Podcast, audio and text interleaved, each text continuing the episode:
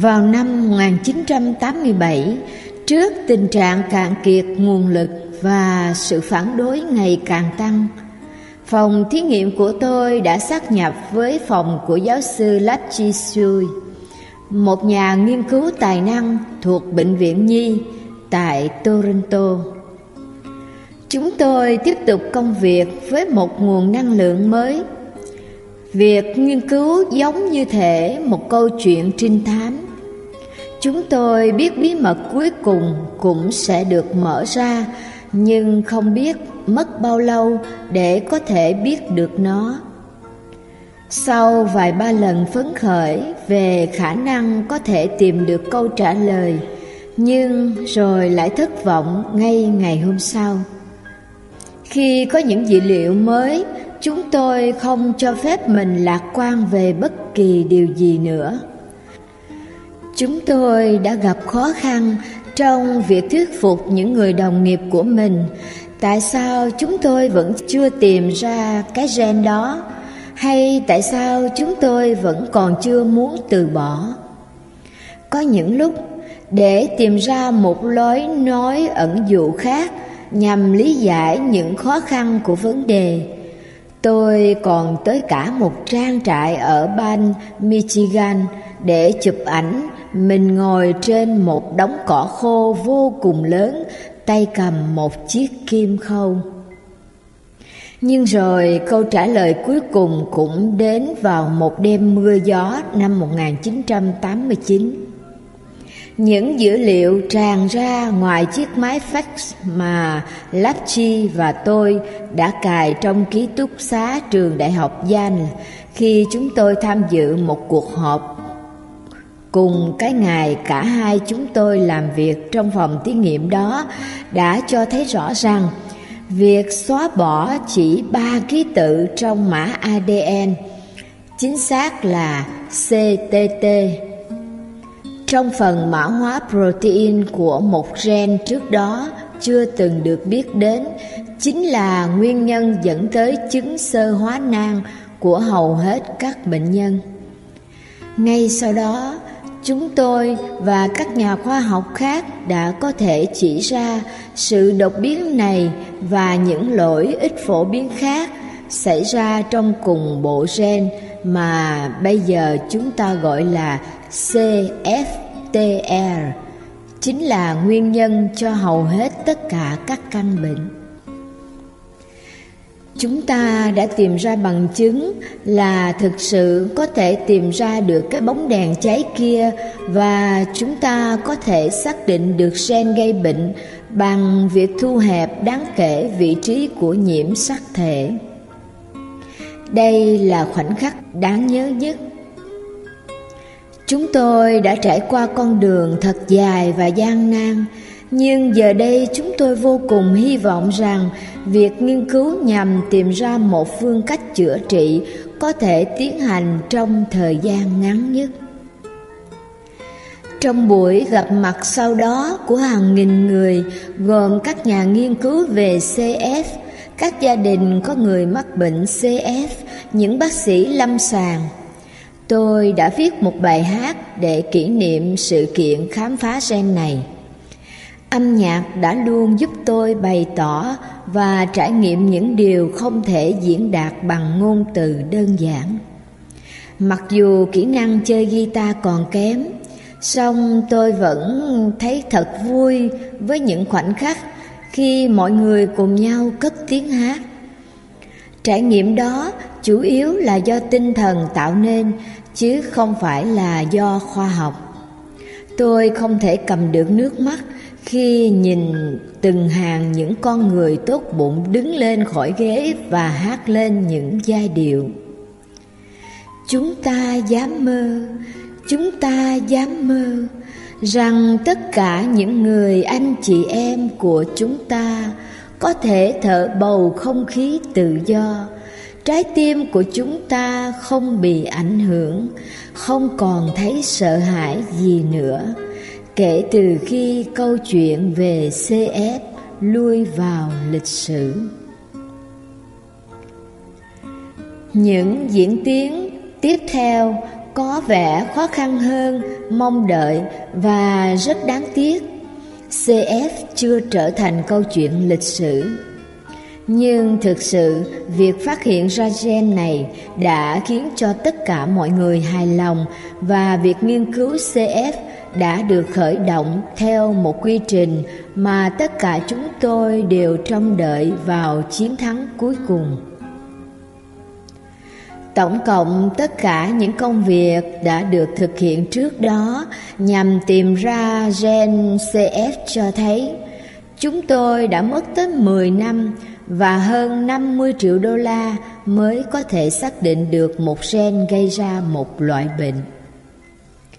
Và chúng tôi cho rằng CF là một trong số những gen dễ tìm nhất, bởi vì nó là một loại bệnh khá phổ biến và tuân theo một cách chính xác các quy luật di truyền của Mendel. Làm sao chúng ta có thể dám tưởng tượng việc mở rộng công việc này tới hàng trăm căn bệnh về di truyền khác hiếm thấy hơn đang rất cần được lý giải gấp. Thậm chí một nhiệm vụ còn thách thức hơn là làm thế nào chúng ta có thể tưởng tượng ra việc áp dụng một quy trình tương tự cho các loại bệnh như đái đường, tâm thần phân liệt, bệnh tim hay các bệnh ung thư nhiều người mắc phải.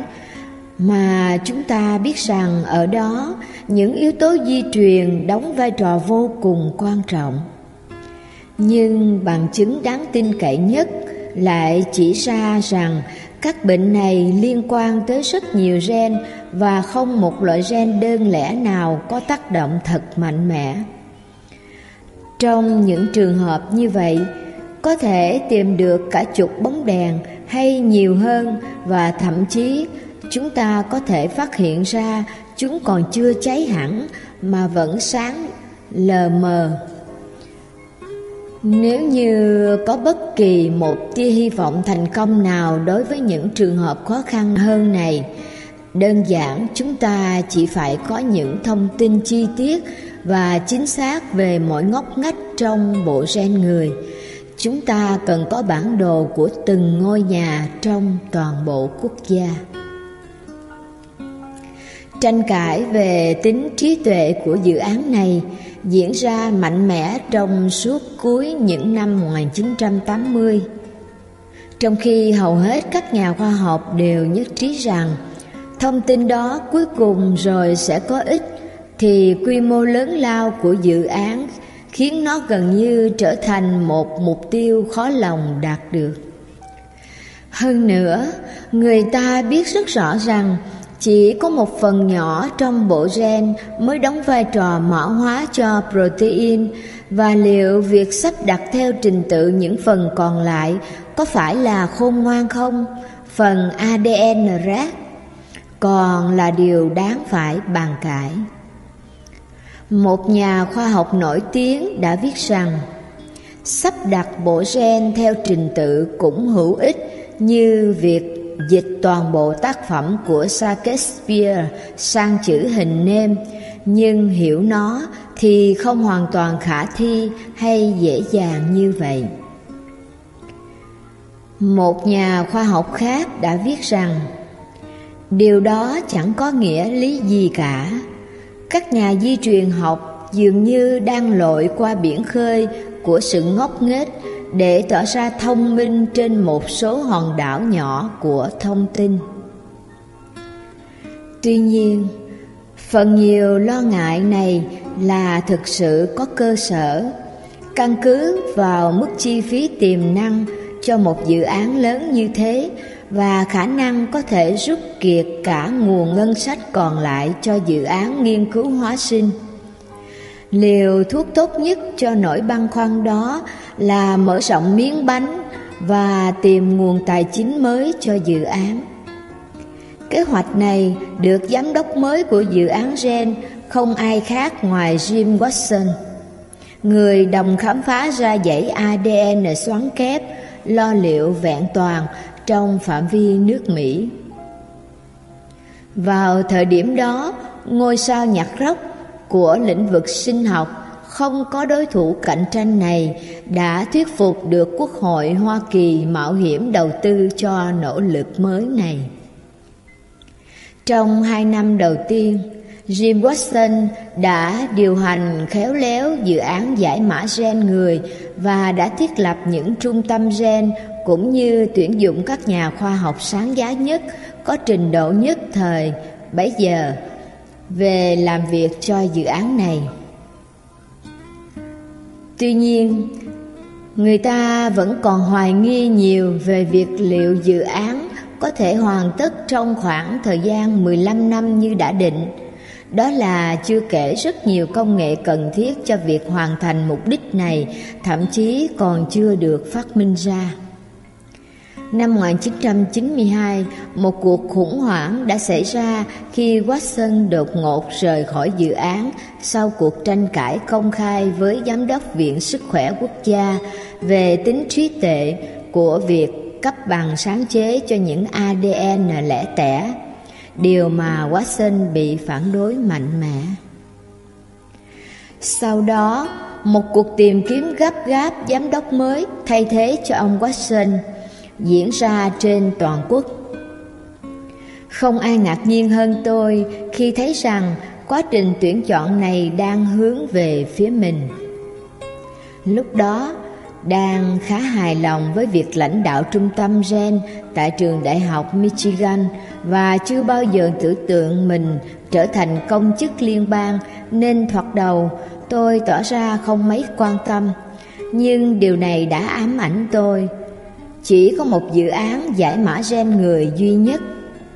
Nó chỉ được thực hiện một lần trong lịch sử loài người. Nếu như thành công, nó sẽ mở ra những kết quả bất ngờ đối với ngành y học. Là người có đức tin vào Chúa, liệu đây có phải là một trong những khoảnh khắc mà tôi đang được mời gọi đảm trách một vai trò lớn hơn trong một dự án có thể có hệ quả to lớn đó là giúp chúng ta hiểu biết về chính bản thân mình hay không? Đây chính là cơ hội để có thể đọc thứ ngôn ngữ của chúa, để có thể nắm được chi tiết nhất về con người đã xuất hiện như thế nào. Liệu tôi có thể bỏ đi được không? Tôi đã luôn luôn nghi ngờ những người tuyên bố là họ nhận được ý chỉ của Chúa trong những khoảnh khắc tương tự như thế. Nhưng tầm quan trọng vô cùng của cuộc phiêu lưu này cùng với hệ quả tiềm năng cho mối quan hệ của con người với đấng sáng tạo khó có thể phớt lờ. Vào tháng 11 năm 1992, khi tới thăm con gái mình ở Bắc Carolina, tôi đã dành cả buổi chiều trong một nhà thờ nhỏ để tìm kiếm sự chỉ dẫn về quyết định này. Tôi không nghe thấy Chúa nói, thực tế là tôi chưa bao giờ có trải nghiệm đó. Nhưng trong suốt những giờ phút ấy, kết thúc bằng bài lễ chiều mà tôi không trông đợi, một cảm giác bình an đã tràn ngập trong tôi. Vài ngày sau đó, tôi chấp nhận lời đề nghị. Mười năm sau đó là những trải nghiệm như những đoạn bước ngoặt trên chặng đường dài. Mục đích ban đầu của dự án giải mã gen người là vô cùng tham vọng. Nhưng chúng tôi đã rất cương quyết vạch ra các dấu mốc và tự đạt trách nhiệm phải đạt được những mục tiêu đó có những thời điểm thất vọng tột cùng khi phương pháp từng tỏ ra có triển vọng trong các thử nghiệm ban đầu lại thất bại đau đớn khi thử nghiệm ở quy mô lớn hơn.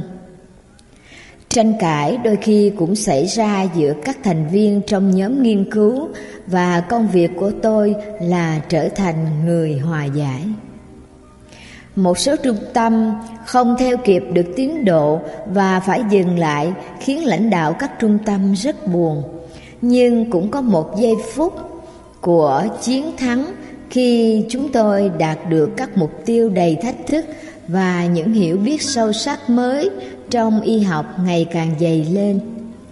Tới năm 1996, chúng tôi đã sẵn sàng bắt đầu chính thức thử nghiệm việc sắp xếp bộ gen người trên quy mô lớn, sử dụng một quy trình tốn kém chi phí và đòi hỏi công nghệ cao hơn nhiều so với quy trình năm 1985 khi tôi tìm kiếm gen CF. Vào thời điểm quyết định, những người đứng đầu dự án của chúng tôi đã yêu cầu hệ thống dữ liệu phải được truy cập trực tiếp và nhất trí với nhau rằng chúng tôi sẽ không cần nhận bất kỳ bằng sáng chế nào cho phương pháp sắp xếp chuỗi ADN này. Chúng tôi không muốn những nhà nghiên cứu trên khắp thế giới với mục đích tìm hiểu những vấn đề y học quan trọng lại không thể truy cập tự do và thoải mái những dữ liệu đang được đưa ra dù chỉ một ngày.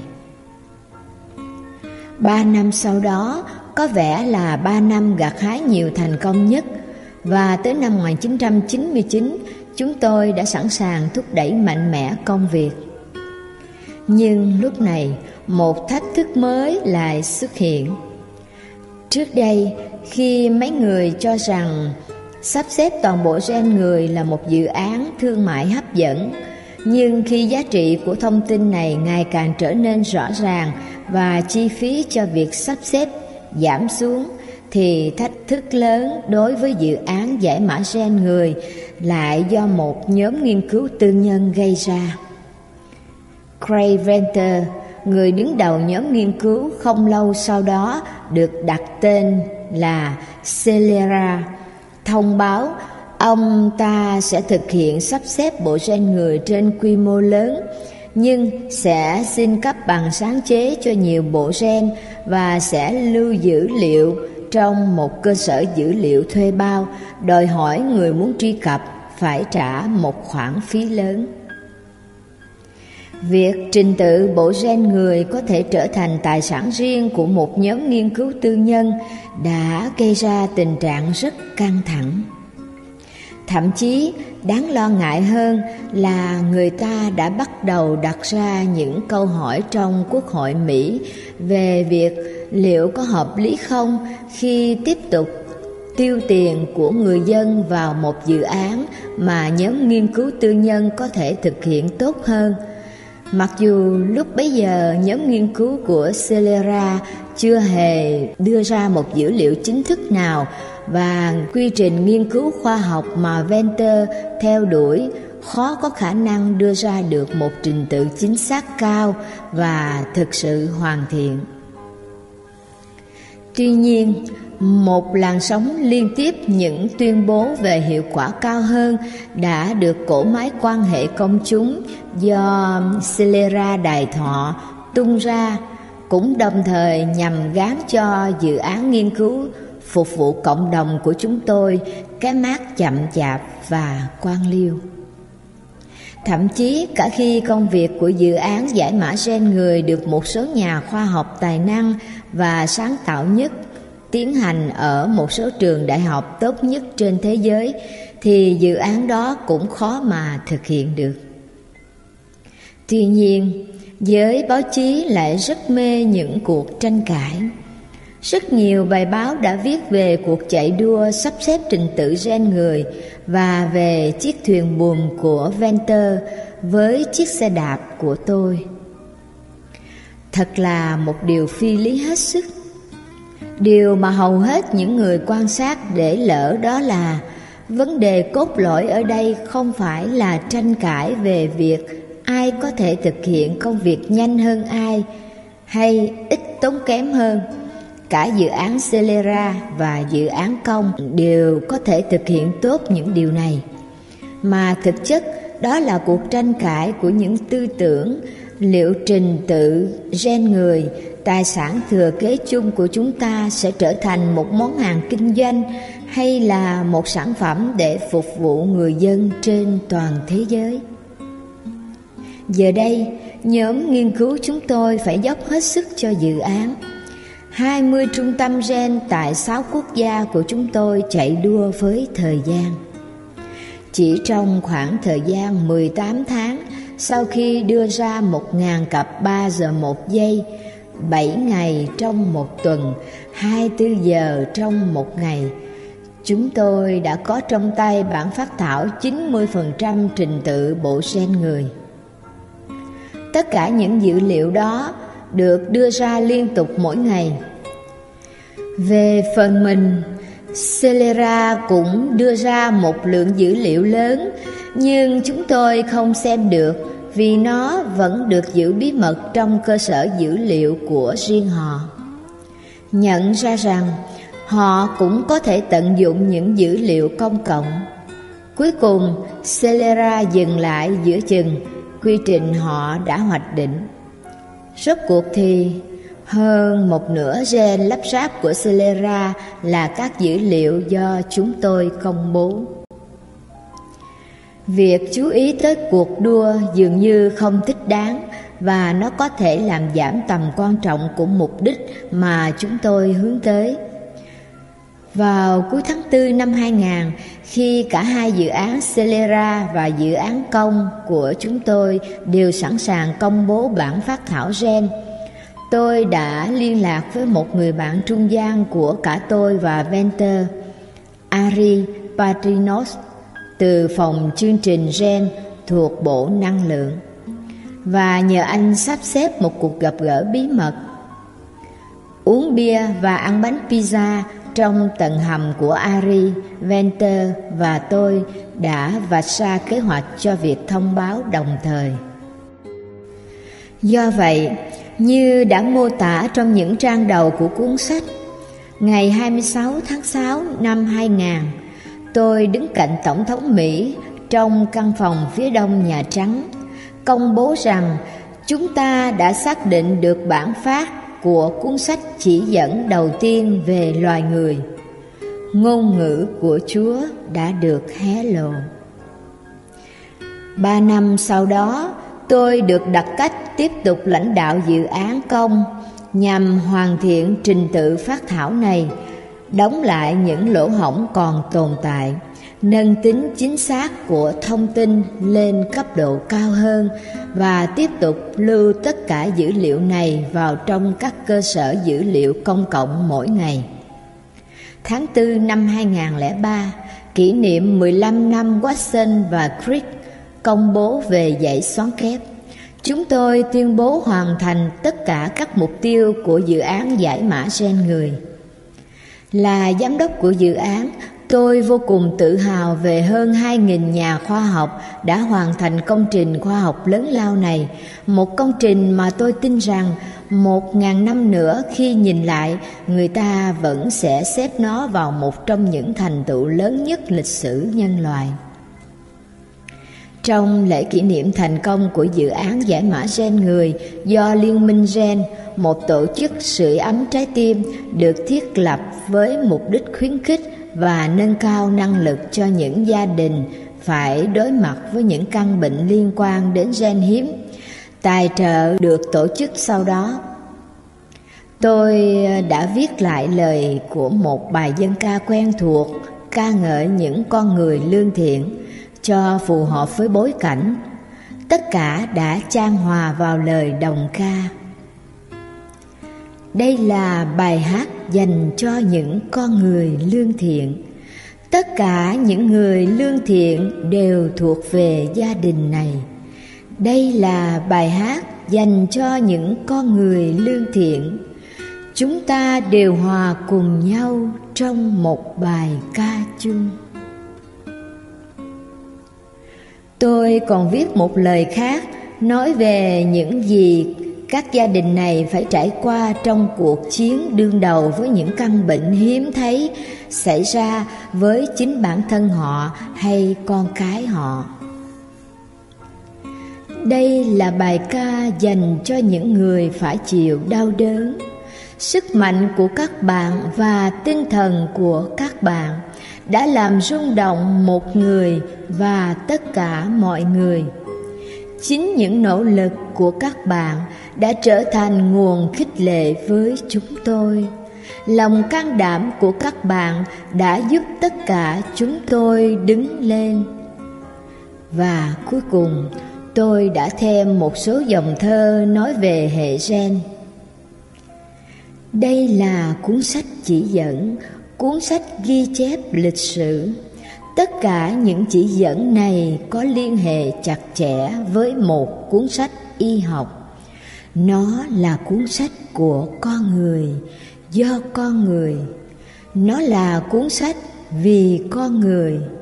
Nó là cuốn sách của các bạn và của cả tôi. Đối với tôi, một người có đức tin, việc khám phá ra trình tự bộ gen người có thêm tầm quan trọng.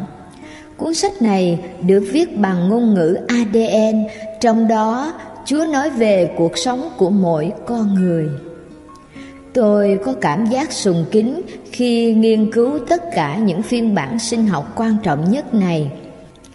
Tuy nhiên, nó được viết ra bằng một thứ ngôn ngữ mà chúng ta còn hiểu rất ít và sẽ mất cả thập kỷ, nếu không muốn nói là cả thế kỷ, mới có thể hiểu được những chỉ dẫn của nó. Nhưng chúng ta đã vượt qua được cây cầu một chiều để có thể hiểu thêm về điều hoàn toàn mới mẻ này.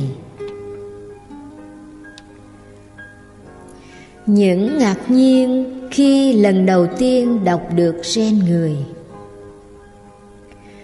có rất nhiều cuốn sách viết về dự án giải mã gen người Có thể một ngày nào đó tôi sẽ viết một cuốn sách của riêng mình Hy vọng có những hiểu biết đầy đủ để tránh những phát ngôn quá hoa mỹ như ờ, rất nhiều tuyên bố khá phổ biến hiện nay. Tuy nhiên, cuốn sách này không nhằm mục đích nói về việc đó mà nhắm tới phản ảnh những cách thức trong đó hiện đại về khoa học có thể dung hòa với đức tin vào Chúa. Trong phạm vi đó, điểm khá thú vị là chúng ta quan sát kỹ lưỡng bộ gen người và so sánh nó với gen của nhiều sinh vật sống khác mà giờ đây được sắp xếp trình tự.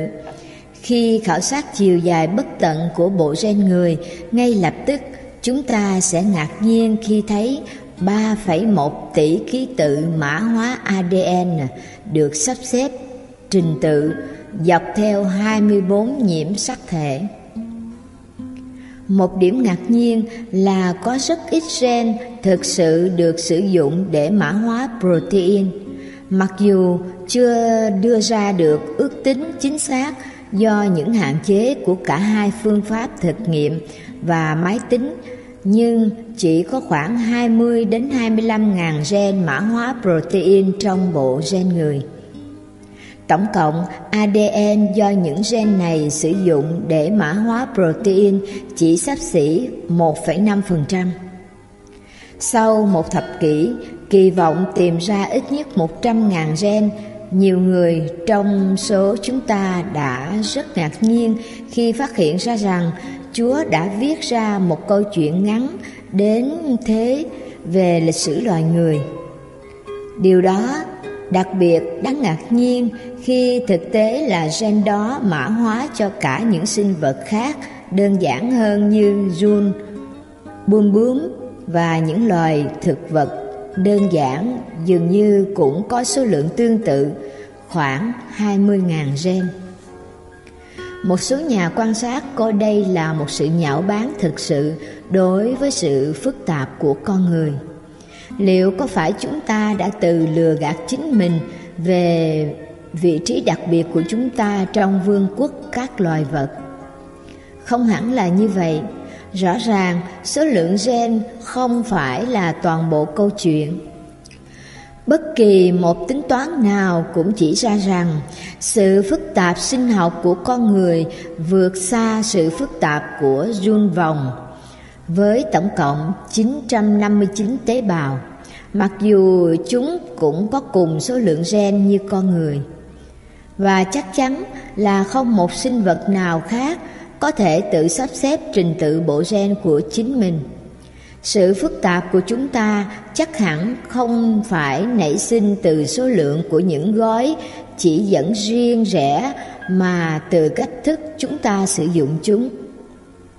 Có thể những phần cấu tạo trong cơ thể chúng ta đã học cách làm thế nào có thể thực thi nhiều nhiệm vụ. Một cách khác nữa để hình dung về điều này là xem xét sự ẩn dụ của ngôn ngữ. Một người được đào tạo để nói tiếng Anh có vốn từ vựng trung bình khoảng 20.000 từ. Những từ này có thể được sử dụng để soạn những văn bản khá đơn giản, chẳng hạn như viết cuốn chỉ dẫn dành cho xe ô tô của bạn, hay những tác phẩm văn học phức tạp hơn, chẳng hạn như Ulysses của James Joyce. Tương tự như vậy, những con sâu, côn trùng, những loài cá, loài chim rõ ràng cũng cần một lượng lớn khoảng 20.000 gen để có thể hoạt động, mặc dù cách thức chúng sử dụng những tài nguyên này ít phức tạp hơn chúng ta. Một đặc điểm nổi trội khác của bộ gen người có thể thấy thông qua so sánh những thành viên khác nhau trong chính loài người chúng ta. Ở cấp độ ADN, chúng ta giống tới 99,9%. Sự tương đồng đó luôn luôn là như vậy, kể cả bạn có chọn hai cá thể ở hai nơi bất kỳ nào đó trên thế giới để so sánh. Vì vậy, bằng phân tích ADN thì chúng ta, những con người thực sự thuộc về một gia đình. Sự đa dạng trong di truyền thấp đáng kể giúp phân biệt chúng ta với hầu hết các loài khác trên hành tinh vì những sinh vật này có sự đa dạng ADN lớn hơn chúng ta gấp 10, thậm chí 15 lần. Một vị khách xa lạ được cử đến để xem xét các thực thể sống trên trái đất có thể sẽ có rất nhiều điều thú vị để nói về loài người nhưng gần như chắc chắn vị khách đó sẽ nói về sự đa dạng duy truyền thấp tới mức đáng ngạc nhiên của loài người chúng ta. Các nhà di truyền học dân số, những người có chuyên ngành liên quan tới việc sử dụng những công cụ toán học để tái dựng lịch sử dân số của các loài động vật, thực vật hay vi khuẩn, nhìn vào thực tế về bộ gen người và kết luận rằng, những dữ liệu này chỉ ra cho thấy tất cả chúng ta đều có chung tổ tiên với khoảng 10.000 người sống cách đây khoảng 100.000 tới 150.000 năm trước. Thông tin này khớp với những di chỉ hóa thạch chứng minh rằng tổ tiên của chúng ta rất có thể là những người sống ở khu vực Đông Phi. Một hệ quả vô cùng thú vị khác trong nghiên cứu nhiều hệ gen đó là khả năng thực hiện những so sánh chi tiết về trình tự ADN của chính chúng ta với trình tự ở các sinh vật khác. Trên máy tính, ta có thể lựa chọn một đoạn ADN nào đó của con người và đánh giá xem liệu ở một số loài khác có trình tự tương ứng hay không. Nếu chọn một vùng bộ gen người đã được mã hóa, đó là phần chứa đựng những thông tin chỉ dẫn về một protein và sử dụng nó để nghiên cứu thì gần như sẽ luôn thấy có sự tương đồng cao với bộ gen của những loài động vật có vú khác. Rất nhiều gen cũng sẽ chỉ ra sự tương đồng rõ ràng, dù không hoàn hảo đối với loài cá. Một số người thậm chí sẽ có sự phù hợp với bộ gen của những sinh vật đơn giản hơn như bum bướm hay run vòng. Trong một số trường hợp đặc biệt điển hình, sự tương đồng sẽ mở rộng tới cả những gen trong men và thậm chí tới các vi khuẩn. Mặt khác, nếu chúng ta lựa chọn một đoạn ngắn ADN của người nằm giữa các gen thì khi đó khả năng tìm ra một trật tự tương đồng trong bộ gen của những sinh vật khác không liên quan sẽ giảm. Nó không biến mất hoàn toàn, tìm kiếm cẩn thận trên máy tính cho thấy khoảng một nửa những đoạn như vậy có thể ăn nhập với hệ gen của các loài động vật có vú khác và hầu hết tất cả chúng ta đều có vị trí giống một cách tinh tế với ADN của những loài linh trưởng khác không phải là con người.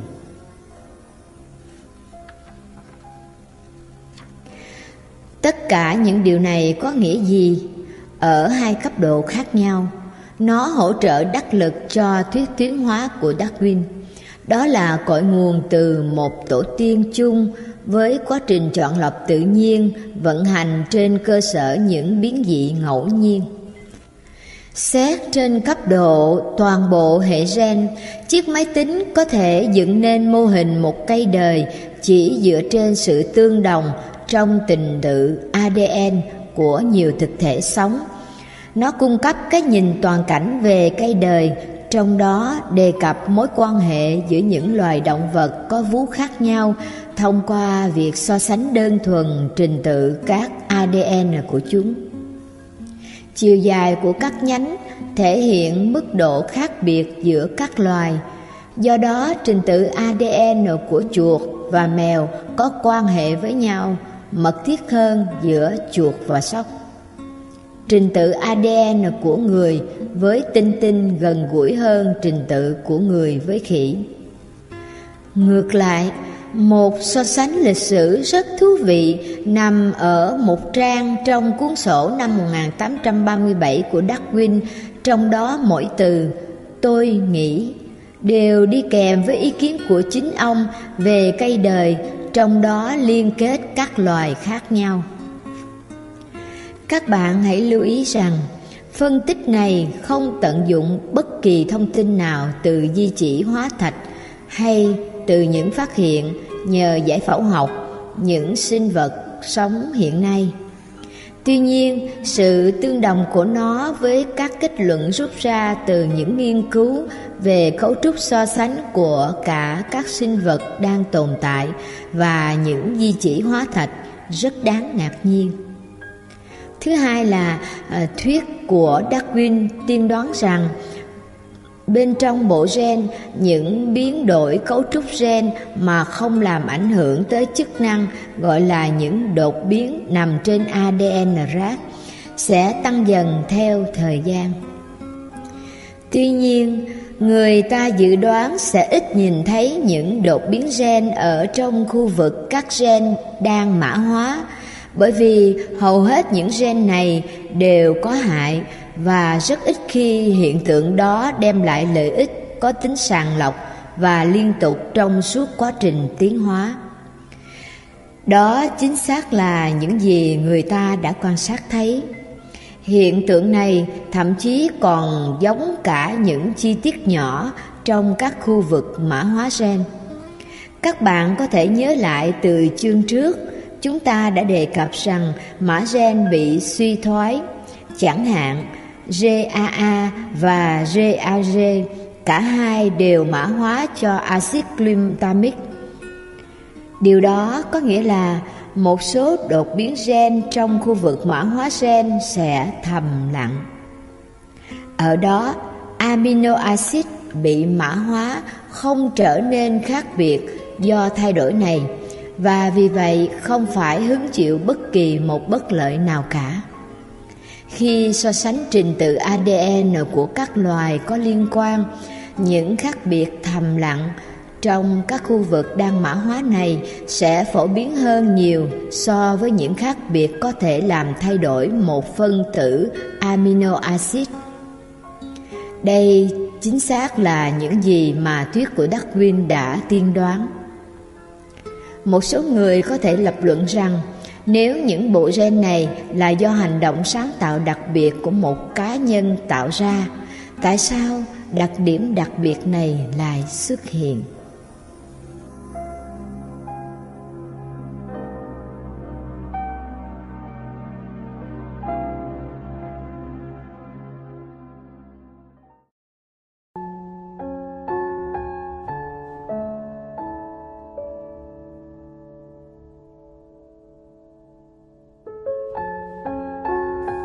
Darwin và ADN Charles Darwin đã hoàn toàn không tự tin với thuyết tiến hóa của mình Có thể, đó là lý do cho khoảng cách gần 25 năm giữa sự phát triển thuyết của ông với việc xuất bản nguồn gốc các loài. Chắc chắn phải có rất nhiều thời điểm Darwin ước rằng ông có thể quay trở lại hàng triệu năm thời gian để có thể quan sát tận mắt tất cả những sự kiện mà lý thuyết của ông đã tiên đoán. Tất nhiên, ông không thể làm được điều đó và ngày nay chúng ta cũng vẫn không thể. Nhưng thiếu một cỗ máy thời gian, Darwin đã khó lòng tưởng tượng được một sự mô tả bằng chữ số để lý thuyết của ông hấp dẫn hơn những gì chúng ta có thể thấy khi nghiên cứu ADN của nhiều sinh vật. Vào giữa thế kỷ thứ 19, Darwin không thể nào biết được tự nhiên sàng lọc thông qua cơ chế tiến hóa nào. Giờ đây, chúng ta có thể thấy rằng biến đổi mà ông đặt thành định đề được thể hiện thông qua những đột biến xảy ra tự nhiên trong ADN. Người ta ước tính những đột biến này xảy ra với tỷ lệ khoảng 1 phần 100 triệu cặp base trong một thế hệ. Điều đó có nghĩa là vì tất cả chúng ta đều có hai bộ gen với 3 tỷ cặp base cho mỗi bộ. Một từ người mẹ và một từ người cha, nên tổng cộng chúng ta có khoảng 60 đột biến mới chưa từng xuất hiện ở mẹ hoặc cha của chúng ta. Hầu hết các đột biến này xảy ra ở những phần không cần thiết của hệ gen, nên chúng ta không hoặc rất ít gây ra các hậu quả. Các đột biến ở những phần dễ tổn thương hơn của bộ gen nhìn chung là có hại và vì vậy nhanh chóng bị loại ra khỏi cộng đồng vì chúng làm giảm khả năng sinh sản. Nhưng trong những dịp hiếm có, một đột biến sẽ tình cờ xuất hiện mang lại lợi ích sàng lọc nhỏ. Sự hình thành ADN mới đó có khả năng truyền sang những thế hệ tương lai cao hơn một chút qua một quá trình thời gian rất dài, những sự kiện có lợi hiếm khi xảy ra như vậy có thể lan rộng trong tất cả các thành viên của những loài này và cuối cùng dẫn đến những thay đổi lớn trong chức năng sinh học. Trong một số trường hợp, các nhà khoa học thậm chí có thể bắt gặp được sự tiến hóa đang diễn tiến. Giờ đây, chúng ta có các công cụ để dõi theo những hiện tượng này. Một số nhà phê bình thuyết Darwin thích lập luận rằng không có bằng chứng nào về một cuộc tiến hóa vĩ mô hay chính là thay đổi lớn ở các loài trong di chỉ hóa thạch mà chỉ có tiến hóa vi mô, sự thay đổi gia tăng đều đặn trong một loài. Họ lập luận rằng chúng ta đã chứng kiến mỏ chim sẽ thay đổi theo thời gian tùy theo sự thay đổi những nguồn thức ăn nhưng chúng ta vẫn chưa thấy những loài mới phát sinh. Ngày càng có nhiều người nhận xét sự mô tả này là giả dối. Chẳng hạn, một nhóm nghiên cứu tại trường đại học Stanford đã rất nỗ lực để có thể hiểu sự đa dạng lớn của bộ áo giáp trên cơ thể của cá gai. Những con cá gai sống trong nước mặn có một hàng gồm có 36 mảng giáp xếp liên tiếp từ đầu tới đuôi. Trong khi đó, những loài cá nước ngọt ở khắp nơi trên thế giới, nơi có ít những loài thú ăn mồi hơn, đã mất gần hết những mảnh giáp này. Những con cá gai nước ngọt chắc chắn đã đến những vị trí như hiện nay từ cách đây 10 đến 20 ngàn năm sau khi những phiến băng tan mạnh mẽ vào cuối thời kỳ đồ đá cũ. Người ta đã tiến hành một so sánh cẩn thận các hệ gen của cá nước ngọt và xác định được một loại gen cụ thể đó là AED với những biến thể xuất hiện liên tục và độc lập trong một khu nước ngọt dẫn tới sự biến mất của những mảng giáp này. Một điểm rất thú vị là loài người cũng có một gen AED và những đột biến ngẫu nhiên trong gen đó tạo ra những nhược điểm trong tóc, răng, tiếng mồ hôi và trong xương. Không khó để có thể nhìn ra sự khác biệt giữa những con cá gai nước ngọt và nước mặn có thể mở rộng như thế nào để tạo ra tất cả các loại cá. Do đó, việc phân biệt giữa tiến hóa vĩ mô và vi mô có thể coi là khá tùy tiện. Những thay đổi lớn hơn dẫn tới những loài mới là kết quả của sự liên tục gia tăng các quy trình nhỏ. Chúng ta cũng thấy tiến hóa diễn ra hàng ngày thông qua sự biến đổi nhanh chóng ở những con virus, vi khuẩn và ký sinh trùng gây bệnh có thể tạo nên sự bùng phát dịch bệnh lớn. Tôi vẫn bị mắc bệnh sốt rét tại Tây Phi năm 1989 dù đã thực hiện biện pháp phòng bệnh dùng chloroquine. Những biến thể tự nhiên xảy ra ngẫu nhiên trong hệ gen của những ký sinh trùng sốt rét bị ảnh hưởng bởi việc lựa chọn sử dụng rất nhiều thuốc chloroquine trong nhiều năm. Cuối cùng đã dẫn tới một mầm bệnh có khả năng kháng thuốc và do đó đã lây lan nhanh chóng. Tương tự như vậy, những thay đổi nhanh chóng mang tính tiến hóa trong virus HIV gây nên bệnh S đã tạo ra thách thức lớn đối với sự phát triển vaccine và là nguyên nhân chính của hiện tượng ngã bệnh trở lại ở những người đã được điều trị bằng thuốc S. Trong con mắt của công chúng, những nỗi lo sợ bùng phát dịch cúm lớn từ sau chuỗi căn bệnh cúm gia cầm H5N1 thậm chí còn cao hơn do lo ngại rằng căn bệnh này đã gây ra cái chết cho những con da cầm và một số người từng tiếp xúc với chúng, sẽ phát triển thành một dạng lây lan dễ dàng từ người sang người. Có thể nói rằng sẽ không thể hiểu được sinh học cũng như hóa học nếu không có thuyết tuyến hóa.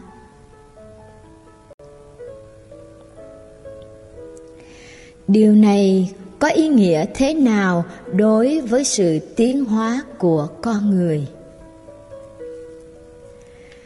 Ứng dụng khoa học tiến hóa với những con cá gai có thể là một chuyện, nhưng còn đối với chúng ta thì thế nào? Kể từ thời của Darwin, những người thuộc các trường phái quan điểm khác nhau đã rất mong muốn thấu hiểu làm thế nào có thể ứng dụng những khám phá sinh học và tiến hóa phục vụ cho loại động vật đặc biệt là con người. Nghiên cứu về hệ gen đã dẫn tới kết luận chắc chắn rằng con người chúng ta có cùng tổ tiên với các loài sinh vật khác một trong những bằng chứng đó được thể hiện là sự tương đồng giữa hệ gen của chúng ta với những sinh vật khác.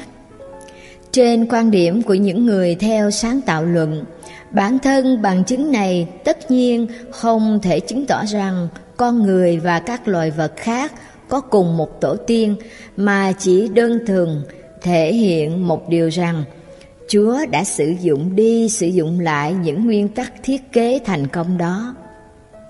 Tuy nhiên, như chúng ta sẽ thấy và đã được cảnh báo trước thông qua thảo luận về những đột biến thầm lặng trong những vùng mã hóa protein, việc nghiên cứu chi tiết các bộ gen đã cho thấy sự thấu hiểu như vậy đối với không chỉ tất cả các sinh vật khác mà còn đối với cả bản thân chúng ta gần như không thể đứng vững.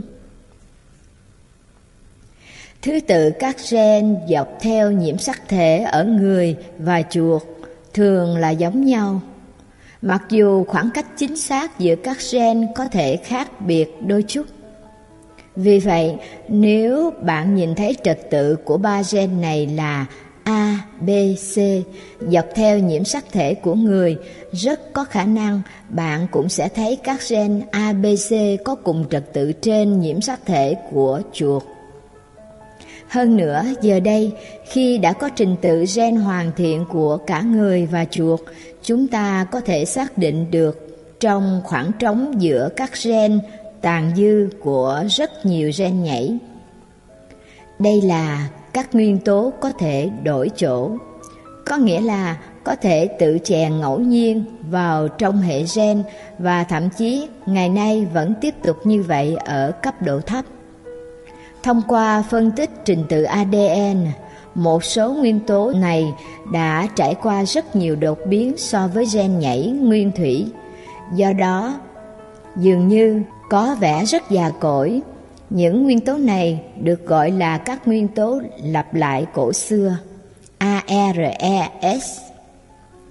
Một điểm rất thú vị ở đây là những nguyên tố cổ xưa thường được tìm thấy ở những vị trí tương tự trên các hệ gen của người và chuột. Như trong ví dụ này, ARE có ở giữa gen A và gen B của cả chuột và người.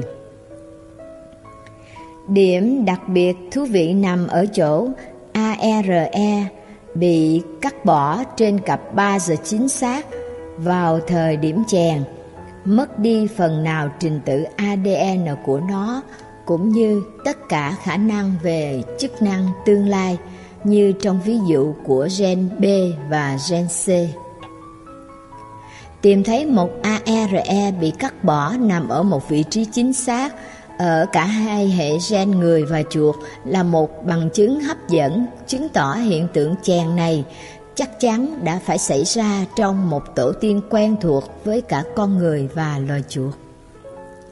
Đầu tiên, chúng ta hãy nhìn vào so sánh hệ gen của người và chuột.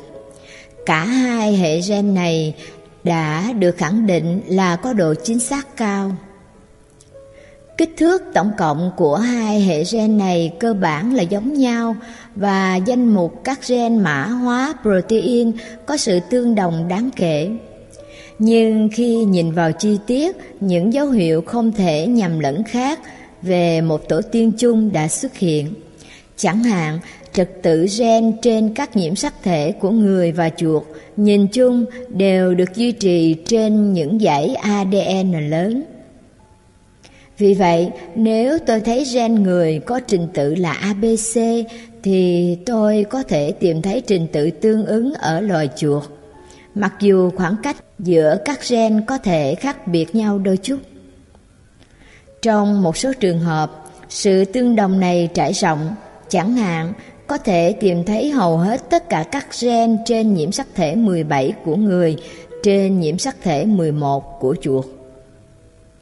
Trong khi người ta có thể lập luận rằng trình tự gen là vô cùng quan trọng vì nó đảm bảo cho gen vận hành thích hợp và do vậy một người thiết kế có thể đã duy trì trình tự đó bằng nhiều hành động sáng tạo đặc biệt, thì nhận thức đương thời về sinh học phân tử vẫn chưa đưa ra bằng chứng nào chứng tỏ cần thu hẹp khoảng cách lớn như vậy ở nhiễm sắc thể. Thậm chí, một thứ còn hấp dẫn hơn liên quan tới tổ tiên chung đã được đưa ra sau khi các nhà khoa học nghiên cứu về cái mà chúng ta biết đến là những nguyên tố lặp lại cổ xưa ARES. Các nguyên tố này bắt nguồn từ gen nhảy. Những gen có khả năng sao chép và tự chèn vào nhiều vị trí khác trên hệ gen thường không gặp nên bất kỳ một hậu quả nào ảnh hưởng tới khả năng hoạt động. Hệ gen của các loài động vật có vú chứa rất nhiều ARE và tới gần 45% gen người được hình thành từ những thứ tạp nham vô giá trị đó. Khi sắp xếp các phần của bộ gen người và chuột theo đúng vị trí với những gen tương ứng xuất hiện trên cùng trình tự, người ta thường thấy các ARE trên hai bộ gen này gần như nằm ở vị trí tương tự nhau. Một số ARE có thể đã biến mất ở loài này hay loài khác, nhưng đa phần chúng vẫn còn nằm ở vị trí giống với vị trí trong hệ gen của một động vật có vú là tổ tiên chung và được nó mang theo kể từ đó. Tất nhiên, một số người có thể lập luận rằng đây chắc hẳn là những yếu tố có mục đích nhất định mà đấng sáng tạo đã đặt ở đó vì một lý do chính đáng nào đó và việc chúng ta gọi là ADN rác chỉ thể hiện mức độ thiếu hiểu biết của chúng ta mà thôi. Và vì vậy, chỉ một bộ phận nhỏ của chúng cũng có thể đóng vai trò điều tiết rất quan trọng. Nhưng một số trường hợp cụ thể đã ảnh hưởng tới tính đáng tin cậy của lý giải đó. Quá trình chuyển đổi vị trí thường làm tổn hại tới gen nhảy. ARE có mặt ở khắp nơi trong hệ gen của người và chuột, vốn đã bị ngắn hơn khi di chuyển tới vị trí mới, khiến chức năng của chúng không thể vận hành được nữa. Nhiều trường hợp các nhà nghiên cứu có thể phát hiện ra một ARE đã bị mất và hoàn toàn không còn tồn tại ở những vị trí song song trong hệ gen của người và chuột. Nếu một người không sẵn sàng chấp nhận quan điểm rằng Chúa đã đặt những ARE đã bị mất đi này vào những vị trí chính xác, như vậy nhằm khiến chúng ta cảm thấy hoang mang và lẫn lộn thì kết luận về việc loài người và loài chuột cùng chung một tổ tiên gần như là tất yếu. Do vậy, loại dữ liệu hệ gen mới được phát hiện gần đây này đặt ra thách thức lớn cho những người một mực giữ quan niệm rằng tất cả các loài đều được tạo nên từ hư vô. Các nhiễm sắc thể của người và tinh tinh hay karyotypes chú ý sự giống nhau rõ rệt về kích thước và số lượng với một trường hợp ngoại lệ đáng lưu ý là nhiễm sắc thể số 2 của người dường như được cấu thành từ sự kết dính hai đầu của hai nhiễm sắc thể cỡ trung bình của tinh tinh. Nhiễm sắc thể 2A và 2B. Việc đặt con người vào trong cây tiến hóa chỉ được củng cố thêm thông qua việc so sánh với người bà con gần giống chúng ta nhất là loài tinh tinh. Trình tự hệ gen của tinh tinh giờ đây đã được tiết lộ và nó cho thấy ở cấp độ ADN, con người và loài vật này giống nhau tới 96%. Một ví dụ sâu sắc hơn về mối quan hệ gần gũi này bắt nguồn từ việc nghiên cứu giải phẫu nhiễm sắc thể của người và tinh tinh. Các nhiễm sắc thể là biểu hiện có thể nhìn thấy của hệ gen ADN. Chúng ta có thể nhìn rõ chúng dưới kính hiển vi quang học vào thời điểm tế bào tiến hành phân chia. Mỗi nhiễm sắc thể chứa hàng trăm gen. Loài người có 23 cặp nhiễm sắc thể, trong khi tinh tinh có tới 24. Sự khác biệt trong số lượng nhiễm sắc thể là do hậu quả của hai nhiễm sắc thể tổ tiên đã kết hợp với nhau tạo thành một nhiễm sắc thể số 2 ở người. Sự hợp nhất đó ở nhiễm sắc thể người được củng cố thêm khi nghiên cứu khỉ với đười ươi. Mỗi con vật này đều có 24 cặp nhiễm sắc thể rất giống với số lượng cặp nhiễm sắc thể của tinh tinh. Gần đây, với công bố về trình tự hoàn thiện của hệ gen người, các nhà khoa học đã có thể phát hiện chính xác sự kết hợp các nhiễm sắc thể được đề cập ở trên hẳn đã xảy ra ở đâu. Trình tự ở vị trí đó cùng với sức mạnh của nhiễm sắc thể số 2 là thực sự đáng lưu ý. Cho phép tôi không đi vào các chi tiết kỹ thuật mà chỉ nói rằng những trình tự đặc biệt chủ yếu xảy ra ở đầu tất cả các nhiễm sắc thể của linh trưởng và nhìn chung, không thể xảy ra ở nơi nào khác. Nhưng người ta đã phát hiện thấy chúng ngay đúng nơi mà các nhà khoa học đã dự đoán là xảy ra tiến hóa đó, là ở giữa nhiễm sắc thể thứ hai đã được kết hợp của chúng ta. Sự kết hợp xảy ra khi chúng ta tiến hóa từ loài vượn đã để lại dấu ấn ADN của nó ở đây. Rất khó hiểu được phát hiện này nếu không đặt ra định đề là có một tổ tiên chung. Tuy nhiên, có một lập luận khác về tổ tiên chung của người và tinh tinh xuất phát từ phát hiện kỳ lạ về cái được gọi là giả gen. Đó là những gen có gần như toàn bộ tài sản của gói chỉ dẫn ADN đang vận hành, nhưng chúng bị ảnh hưởng bởi một hay nhiều trục trặc nhỏ khiến cho nguyên bản của chúng biến thành những ngôn từ không hề có ý nghĩa. So sánh tinh tinh với con người cho thấy các gen ngẫu nhiên rõ ràng là vận hành ở loài này mà không vận hành ở loài khác vì chúng đã trải qua một hay nhiều đột biến có hại. Chẳng hạn, gen người được biết tới với tên gọi Caspase 12 đã gây ra một số tai họa mặc dù người ta thấy nó nằm ở vị trí tương xứng hệt ở với tinh tinh.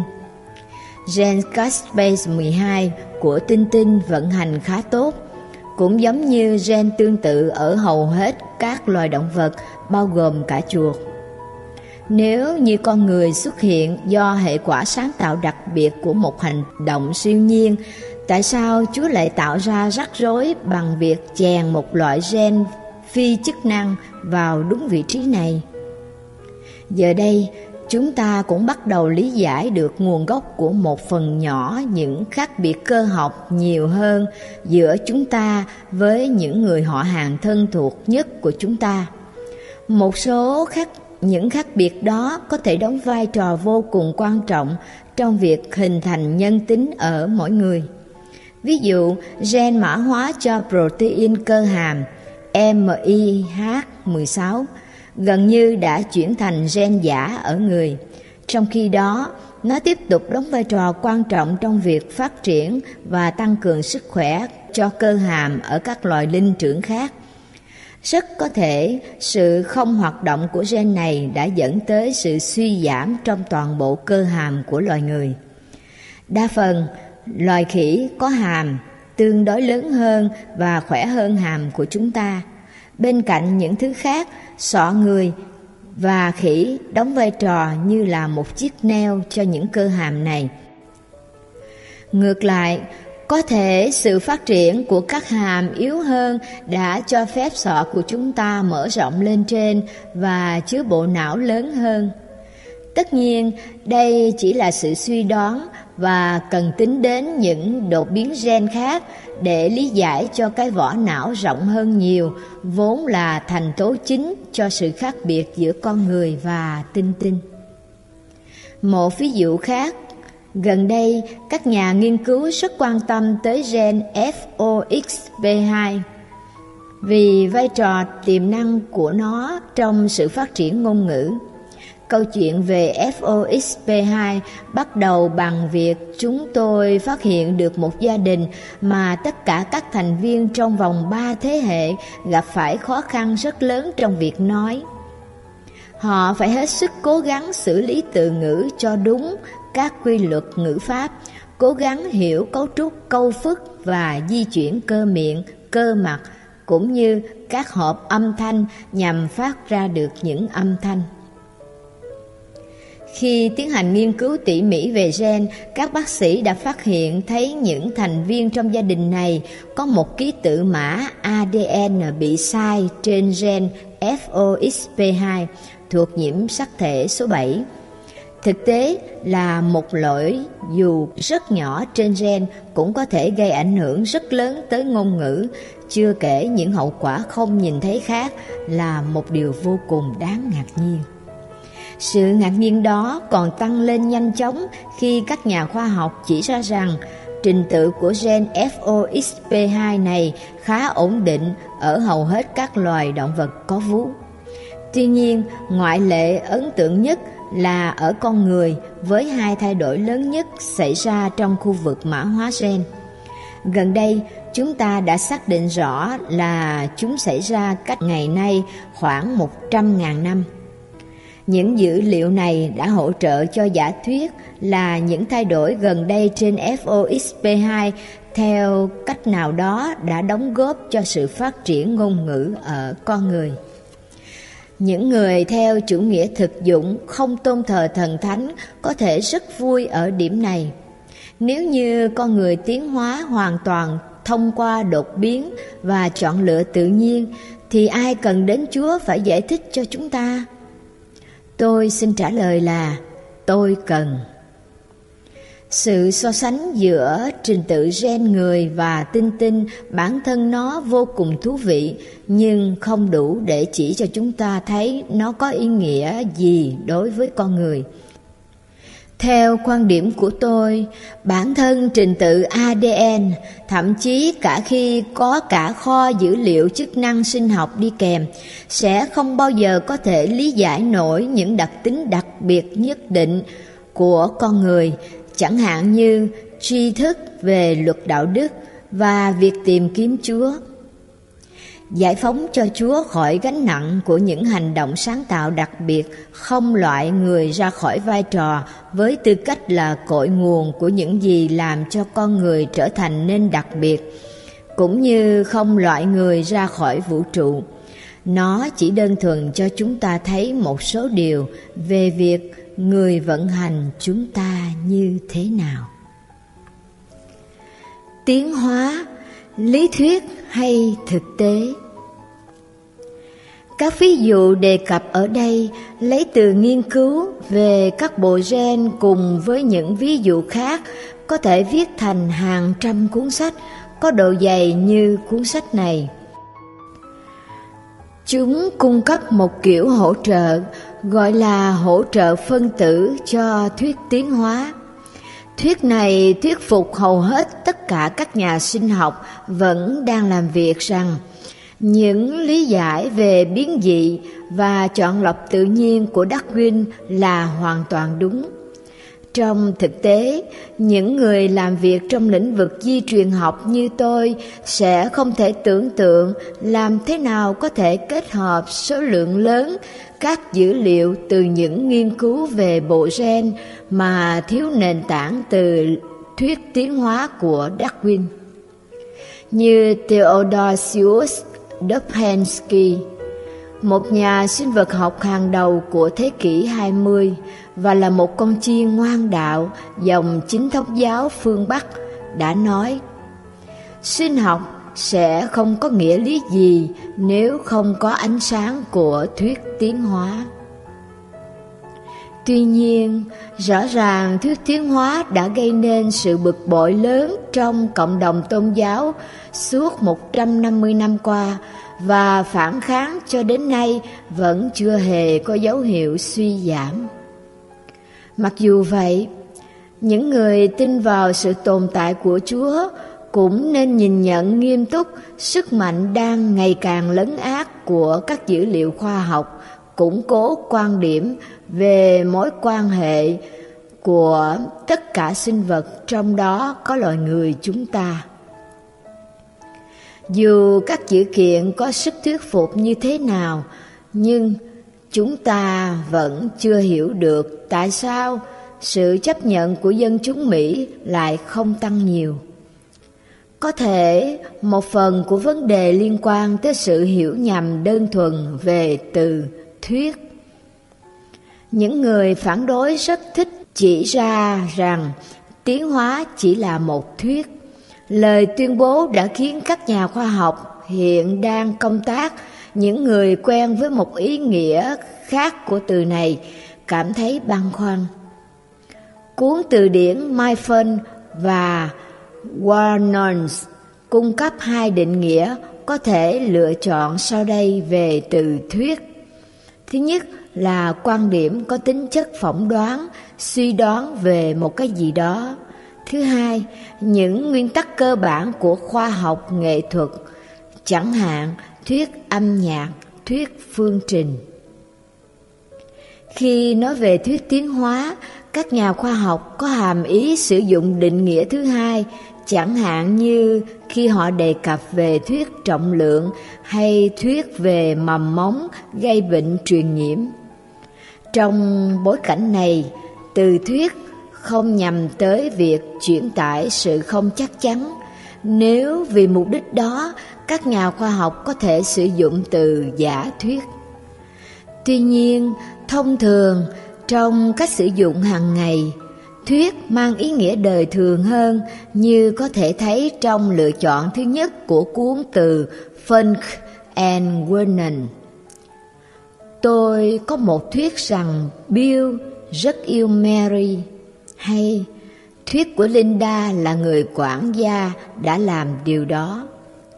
Thật tệ là ngôn ngữ của chúng ta ở đây thiếu đi sự tinh tế cần thiết để có thể phân biệt vì rõ ràng là nhầm lẫn giản đơn về ý nghĩa của từ này thôi đã khiến cho cuộc trao đổi có khả năng gây nên bất đồng giữa giới khoa học và tôn giáo về việc các sinh vật có mối liên hệ với nhau như thế nào trở nên tồi tệ hơn. Vì vậy, nếu thiết tiến hóa là đúng thì liệu có cờ chỗ nào dành cho Chúa?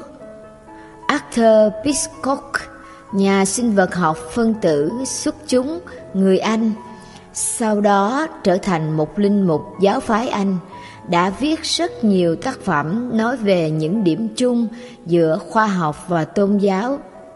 Gần đây đã xuất bản cuốn sách có tiêu đề Tiến hóa Người bạn trá hình của đức tin Tiêu đề hấp dẫn đó ám chỉ một sự đổi mới có thể xảy ra, nhưng liệu đây có phải là cuộc hôn nhân có súng của những quan điểm không thể tương thích? Hay là giờ đây, khi một mặt chúng ta đã đưa ra những lập luận của mình về khả năng tồn tại của Chúa, còn mặt khác là những dữ liệu khoa học về nguồn gốc của vũ trụ và sự sống trên hành tinh, liệu có thể có một sự hài hòa mang lại hạnh phúc cho cả hai bên không?